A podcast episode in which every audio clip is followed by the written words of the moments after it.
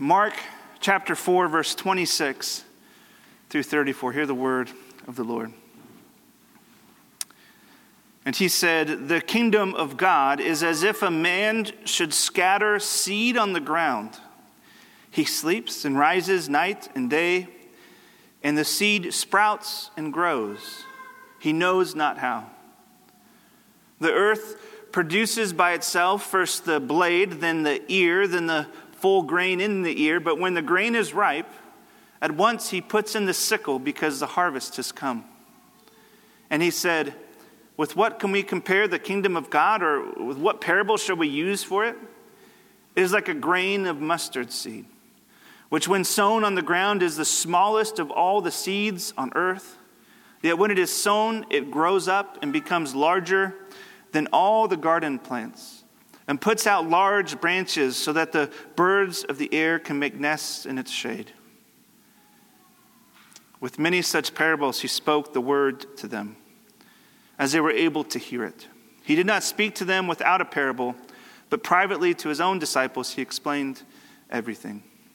The grass withers and the flower fades, but, but the word of our God will stand forever. Amen. You may be seated. Pray with me. Holy Father, what a privilege it is to come again to your word. I ask that your Spirit would use your word to encourage us, to challenge us, and to stir our hearts to love you and to love our neighbors, and that through your word you would unite us together and to your mission. We pray this in the name of Christ. Amen. One of uh, the more classic kids' tales, and I'm sure all of us in this room have heard before, is the, the story of the tortoise and the hare. And of course, you, you know this is a, is a race, a classic race between a, a rabbit and a, and a turtle. And rabbits, as you know, are really fast. If you've ever tried to catch a rabbit, even in the backyard, they're really hard to catch. They're quick. They're like, you know? And uh, things that won't translate if someone's trying to listen to this online. Uh, they'll go, they go fast. They go back and forth, and you can't catch them. And, and turtles, well, they kind of meander. You don't really understand how they go from one point A to point B because they're so slow. And so in this race, the rabbit thinks to himself, well, gee, this is going to be easy. And he underestimates the strategy of the tortoise. And so, what happens in the story, depending on which version you've read, there's a lot of versions, but the rabbit races out ahead, leaves the tortoise in the dust. And then he's so far out ahead, he kind of wanders into the forest and he takes a nap. Meanwhile, the tortoise, slow and steady, is running his race at his own pace, one foot in front of the other. He doesn't get distracted. He just puts one foot in front of the other and keeps going on his race. And so, as a rabbit is lounging in the forest, he doesn't notice the tortoise actually passing him by. And to his dismay, and to the dismay of all the forest creatures in the story, who wins the race? It's the lowly tortoise wins the race. And the rabbit couldn't believe it. How could this happen? How could I lose? I'm so much faster. At the end of the day, he underestimated the tortoise. And just like the rabbit underestimated the tortoise, so we often underestimate the way God's kingdom is actually coming into this world. We underestimate you know, how God's kingdom is growing on this earth. It's slow, you can't see it moving from point A to point B. You can't tell that it's moved at all, and yet it is happening. We underestimate it. We underestimate that it's growing and expanding on earth as it is in heaven. And, and because we underestimate this, because we can't see it actually happening in our day to day lives, just, just like you can't see your child growing from day to day, we end up losing hope. We can lose hope wondering, is this actually going to happen? Is God's kingdom actually going to come? Is this actually going to work? Does the gospel actually do anything? And maybe, you know, to compound this, you've seen the loved one maybe walk away from the faith and you wonder what went, what went wrong there? Why did God stop growing the seeds of his kingdom in this person? Or maybe you're just impatient like I am. And so when it goes too slowly for us, we try to actually do God's work for him. We say, well, let me, help you out here a little bit, Jesus. You need a little help. And we try to make the seed of the gospel grow where it isn't ready to grow yet, or on our, our terms instead of his terms. Or we lose hope that it's coming at all and we can distract ourselves with other things in this world to numb our pain, to numb our lack of hope. So, why do we lose hope? I think at the end of the day, it's because we lack faith. We lack belief that the kingdom is actually growing. We, we, we, we don't believe it's actually happening. That what the Bible claims to be true is true. We trust with our earthly eyes, and it's because God's kingdom is mysterious to us. I mean, reading books about the kingdom of God is it's all over the map of, of what, it, what it is and what people think it is. It's, it's, a, it's a mystery. It's not natural. Because what we find here in the Bible is that it actually is mysterious and it is supernatural. It's an otherly world kingdom.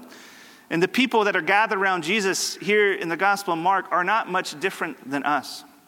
They have similar problems, similar expectations, similar doubts, doubting the promises of the Old Testament. Some probably doubted that the Messiah would come at all. It's been so long. Is the Messiah really going to come now? I don't, I don't know if that, that that this is really him. And what, one of the things Jesus has been doing in these parables is he's showing the people gathered in his disciples what his kingdom is actually like. And one of the hallmarks, things that we've learned, as this is kind of the last of the kingdom parables in Mark, is that things aren't always what they seem. Right? So in his first, in his final parable about the kingdom of God, God is now showing us the how right? How God's kingdom actually grows. In the first parable, the parable of the sower, Jesus was showing us what is happening, right? That the kingdom of God is coming into the world and it will bear fruit. And last week, in the analogy about the hidden kingdom, it shows us why he is hiding it. He's hiding it actually so it can be found. It seems counterintuitive. And, and now he shows us how his kingdom grows. And it's just as unexpected and counterintuitive as previous parables have been. And so the question for us this morning is how does this happen? How does God's kingdom grow on this earth? And I think there's two answers for us in this text as we look at these two different parables on the kingdom this morning. The first answer is this that God's kingdom grows by his power. God's kingdom grows by his power and by extension, not our power. Look with me here at verses 26 to 27 again. And he said, The kingdom of God is as if a man should scatter seed on the ground. He sleeps and rises night and day, and the seed sprouts and grows. He knows not how. I mean, this is what we find here, right? That this, king, this, this kingdom grows by the power of God, just like a a farmer can't make his seeds grow, just like Ben can't make his potatoes actually grow as much as he wants to, or probably thinks maybe he does. Uh, we can't make God's kingdom grow in this world. In fact, it's actually a mystery. It says here, he knows not how. The farmer knows not how the seed actually grows. It's a mystery. And it's a mystery because he's not the one that actually causes the growth. We see this in verse 20, 28. The earth produces by itself First the blade, then the ear, then the full grain in the ear. The earth, which is actually the same word for soil that's used in the parable of the sower. This is the thing. The soil is what causes it to grow, to come out of the ground first as a little blade, then it grows an ear, and then grain grows and it matures to the point where it's ready to be harvested. Paul actually echoes this truth in Corinthians, in, in, in his letter to the Corinthians, in 1 Corinthians 3 6, he says, I planted, Apollos watered, but God gave the growth. God is the one who actually grows his kingdom. Why is this so important for us? Because we're the ones who actually get easily distracted, aren't we? We get bored. We grow weary. We sleep. Meanwhile, God tells us he never slumbers, he never sleeps. Uh, he never grows tired of his work. He never gets distracted uh, from his will, from his work. And this is important because God is the only one who can actually produce the growth that is needed for his kingdom to come in this world. So our confidence in the kingdom comes from our confidence in God. And so we might wonder at this well, what are we supposed to do then? Does this mean we don't do anything? Do we just sit around and just wait for it to happen? Uh, well, actually, not at all. We actually find our work laid out for us here in this first parable. In verse 26, we see that he scatters the seed. Verse 27, we see that he sleeps and wakes up. This is my personal favorite of the jobs. Uh, verse 29, he comes and harvests. In his act of work, we find him scattering seed, we find him waiting, we find him harvesting. And in the scattering of the seed, what are we scattering? What's being scattered? Well, from the parable of the sower, we know that they're scattering the word of God. The good news of his kingdom, the, that it is coming, and that all who repent and believe, this is what Jesus says in chapter 1, in this good news can come and they can partake of this kingdom. Right? Loving our neighbors includes this ordinary things like shoveling their driveways when it snows and other acts of love, but it also includes conversations actually about the gospel.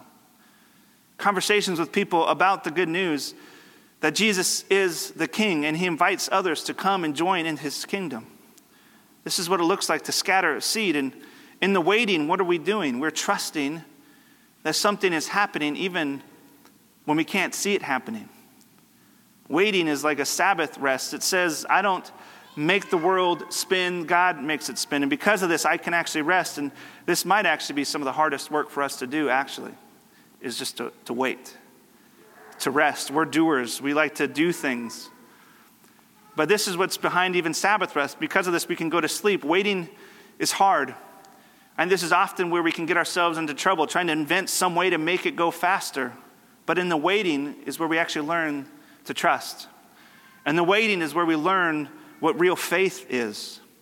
Uh, if you've ever planted a seed in the ground, or maybe you've done, you know, grabbed egg cartons for little starters, it's actually a pretty amazing thing to see a seed grow.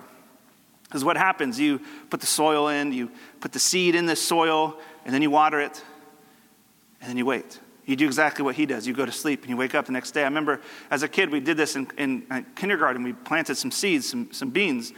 And every, every morning you come to class, you go and you run. First thing you go, you run and you look at the, the starters, you see if anything come out of the ground yet. And nope. Day after day, nothing happened. And then finally, one day, you go up there, and what do you see? You see this little blade, this little green blade sticking up. It, it seemed slow and unimpressive, but finally it happened. For me, it seemed like overnight it went from nothing to a thing, but actually, the entire time the seed was doing something. The entire time the seed was actually growing, but I just couldn't see it until it was through the ground. My waiting and had to continue still, even though as it sprouted until it harvested. Because even when it just springs up out of the ground, it's not ready for harvest yet. It had to grow and actually produce beans, and then it was ready to be harvested. And this is what we find in the harvest part of our work. What happens, but our waiting is actually rewarded, right? If you harvest before the full grain of the ear is formed, your bread's going to be bitter. But you wait to the end, trusting that it will happen. And then you rejoice in God's work that He has brought this to bear.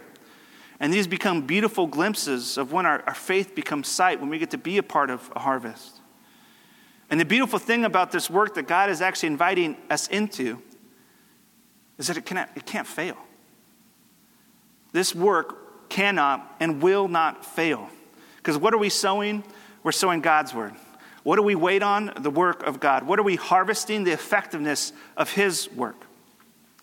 So, even in our participation in his work, we are there to recognize that all of this is his. He invites us in to see this, to participate. As we witness all of this, though, he actually grows our faith because he's still growing his kingdom work in each of us, learning, teaching us to trust, teaching us to be patient, teaching us to believe and to hope, to have faith that his work is happening even when we can't see it. I recently heard about someone who went to school to be a pastor. And this person actually was part of leadership in a church for a while. But then over time, he grew skeptical. And he actually walked away from the faith. For 10 years, this man wandered, exploring other religions. And because of his wandering, his marriage started falling apart. His family life was in shambles, his relationship with his children was non existent. And one day, he was partaking in, in a cleansing ritual for Buddhism. He was standing in water, being, having water poured over his head, and it just hit him. What am I doing? What am I doing with my life? I need to go to church. So, after 10 years of wandering, he finds himself in a church. He hears the gospel again. He repents, and now he's part of a church again, and his marriage is going through counseling and is experiencing healing. 10 years he wandered. And in those 10 years, everyone who knew him thought nothing's happening. God's not at work. This seed of his life is actually dead. It seemed like God wasn't present. It looked like things had stopped growing, but it actually hadn't stopped growing. This is one of those instances where it needed to be hidden in him before it could actually be revealed. This is how God's kingdom works. This is actually how it bears fruit. It is slow. We hate that it's slow. It is messy. We do not like how messy it is. It makes it look like it's not actually working. It's inefficient. We love efficiency, right? It's unimpressive, but it works. It will not fail. What a joy that God actually invites us in to witness this kind of work. Building our own faith, our own ability to believe in His kingdom, even if we can't see it. Which, after you even think about this stuff, it begs the question why do we still struggle with this? Why do we still doubt that this is actually happening? I think the, the general answer is that we're forgetful people, which is true, which is one of the reasons why we rehearse the truths of the gospel every week in our liturgy, lest we forget. But I think more deeply, I think that the tools that God has given us to use to grow the kingdom of God seem unimpressive to us. Right? The, the tools that God gives us, his disciples, that he's given to the church seem plain. They can seem boring. They aren't exciting. Right? Who wants to listen to someone talk about the Bible every Sunday? Who wants to, I mean, does the bread and wine, I mean, it's just simple things, everyday things. Are, do those really do anything? Prayer, I mean, I get that we're supposed to pray, but it doesn't seem like it actually does anything. I mean, God's going to do what he does, right? And so we wonder do these ordinary means of grace, the word, sacraments, and prayer, do they actually do anything? And we can look at these tools that God is using to grow his kingdom and they can feel outdated. It's like using an ox to till a field. You wonder, why would you do that? They can seem small, insignificant, and we say, Yeah, I get that the kingdom is coming by your power, God, but uh, are you sure the means that you're using are actually going to work? I think we could come up with something better. And in this next parable, what we find, though, is Jesus is again showing us uh, the second surprising way that his kingdom grows. And it's this that God's kingdom grows from small and ordinary things. That God's kingdom grows from small and ordinary things. And so, to strengthen our faith in the way that God grows the kingdom, what does Jesus do? He compares it not to the Roman Empire, the biggest and strongest kingdom of the time, not to another age, but to the mighty mustard seed. Look with me here verse 30 through 32. And he said, With what can we compare the kingdom of God, or what parable shall we use for it? It is like a grain of mustard seed, which when sown on the ground is the smallest of all the seeds on earth. And yet, when it is sown, it grows up and becomes larger than all the garden plants and puts out its large branches so that the birds of the air can make nests in its shade. The kingdom of God actually begins with something very small. But from that small thing, it come, becomes unexpectedly big. Like mustard seeds are tiny. If I was holding one in my hand right now, you wouldn't know if I was because it's so small. See, it didn't get you. But um, I'm, I'm not holding one in my hand, but they become big. But this is the same, like even trees, like the mighty, like redwood trees, starts with a small seed. Jesus is showing the people that his kingdom grows like this. Right? Something small becomes extraordinary big, a hundredfold. So he says, do not underestimate the growth of the kingdom of God. Things are not always what they seem. The thing that has humble beginnings ends up transforming the world. And think about the way that God has always actually worked in this world through Scripture. He picks an old man, Abraham, and his wife, who is barren, and says that from your offspring, it'll outnumber the stars. Sarah laughs at this because it's so ridiculous. Then he picks Moses, the outcast Jew who struggles to even speak, to be his mouthpiece and rescue his people. He picks David, the runt of the litter, to be his king, to be his mighty king, the man after God's own heart. And now, even here, he picks 12 disciples and the few others who have gathered around him, not from prestigious or important lines, but just simple people. And from them, he grows his kingdom. And then later in the New Testament, he picks Paul, who is persecuting and murdering his people, and he picks him to actually be the great herald of the gospel. This is the upside down kingdom. This is the backwards kingdoms. He uses the weak to shame the strong. He shows his power and might by using the small and the weak to bring about his purposes. God is not like us. If, if it were up to us, we wouldn't pick the old barren family to start uh, with. We'd pick the young, fertile ones. We, we wouldn't pick the one who has a hard time speaking to lead us, right? or the small, unimpressive man to be the king, we would pick the strong looking ones, the put together ones, the good speaking ones. I mean, this is one of the reasons why I, I think we love celebrity culture. We think, listen, if my friend just saw this celebrity, uh, they might believe. They're so put together. They have such a great argument. If I just send this video, they're going to believe. We think that if, if our church was just a little bit more modern, more accessible, more techy, maybe it would attract more people. Maybe we would be able to do more work. But this is actually not how God's kingdom actually grows. Out of the thousands gathered around Jesus, he, he, he works with the 12. It isn't through celebrity, it isn't through viral videos, it's not by wealth, it's not by earthly power. Presidents come and go and are like water on the palm of God's hand. We don't need wealth and power to bring about God's kingdom. As wild as it is, it actually comes in backwater churches that don't have any internet and no social media presence. This is how God's kingdom comes on this earth. It grows with regular preachers like myself, like Pete, like Riker, who, and whoever else who preaches in our church. And this is actually by design, lest we think it is done with our own power lest we try to build our own Tower of Babel and do God's work for Him. I think in this, though, there's a profound comfort. We don't have to be everything. It's the classic John the Baptist I am not the Christ. You don't have to be Jesus. It doesn't rest on your shoulders, but it's just you doing your everyday, ordinary things well. Loving God, loving your neighbor, serving your families, being good stewards of your resources and this is where God uses our everyday, ordinary Christian lives to bring about his kingdom and fruit in this world. And this is actually what we find in the life of Christ. Christ, the humble seed, the long awaited seed of the woman that was prophesied for in, in Genesis 3, thousands of years it took this seed to grow.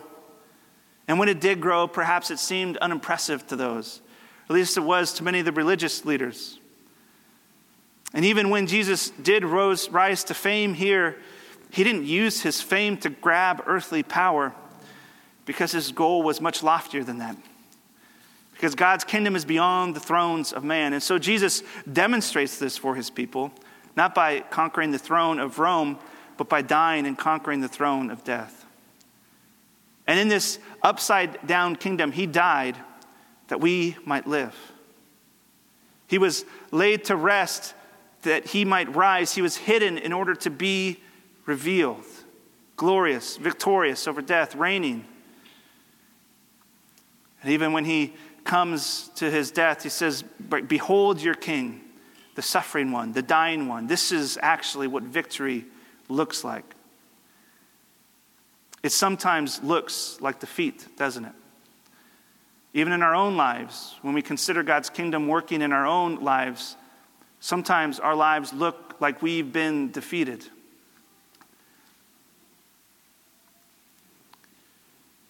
But looks can be deceiving.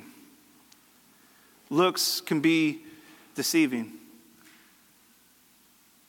Because this is how Jesus actually grows his kingdom. And he gives us his power. He gives us ordinary means to us that we too can join in his work. So, what does it mean for us that the kingdom has humble beginnings? Well, for one, I think it means that we can actually trust in God's plan. We don't have to invent a new one. That's why we're planting churches and we want to plant more churches. It also means that we can be ordinary people. You know, we can be, and we, we are, an ordinary church. You know, even the size of our church, I think, is the average size of churches across our country. It's okay. We can be an ordinary church. And God has called us to grow in ways that He's called us to grow, right? In sharing His gospel.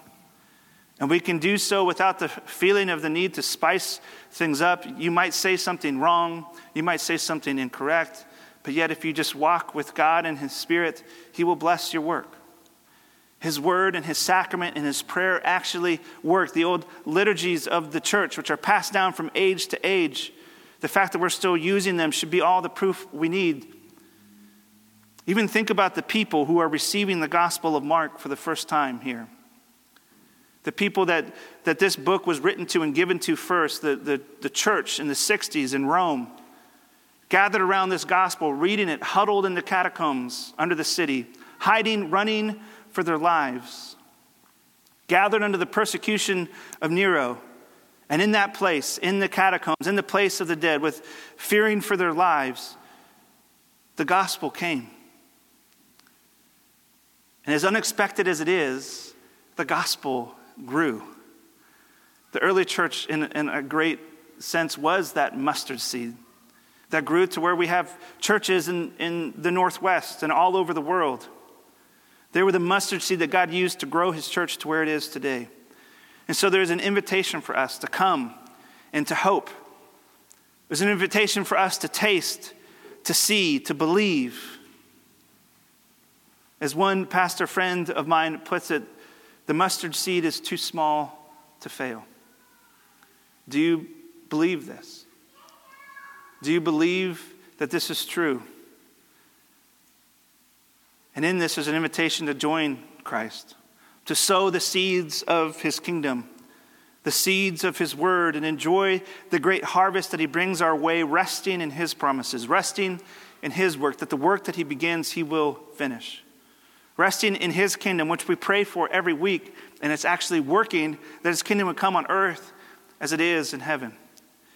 May we, as a young church, never grow weary of the simple means that God has given us. May we never grow tired of the work that he's given our hands. And may we be patient enough to see the great harvest of the kingdom, whether in our lives or in the life thereafter. Amen. Pray with me. Merciful God. I give you praise and thanksgiving that your kingdom is growing, that your kingdom is expanding, and even when it's unimpressive, even when we can't see it, it is working in this world. Help us to believe, grow our faith, and when we struggle to believe, encourage us, strengthen us by the power of your gospel working and growing inside of each of us, becoming a mustard seed inside of our hearts. Expand your light in our lives and expand your light in this world, we pray in the name of Christ. Amen.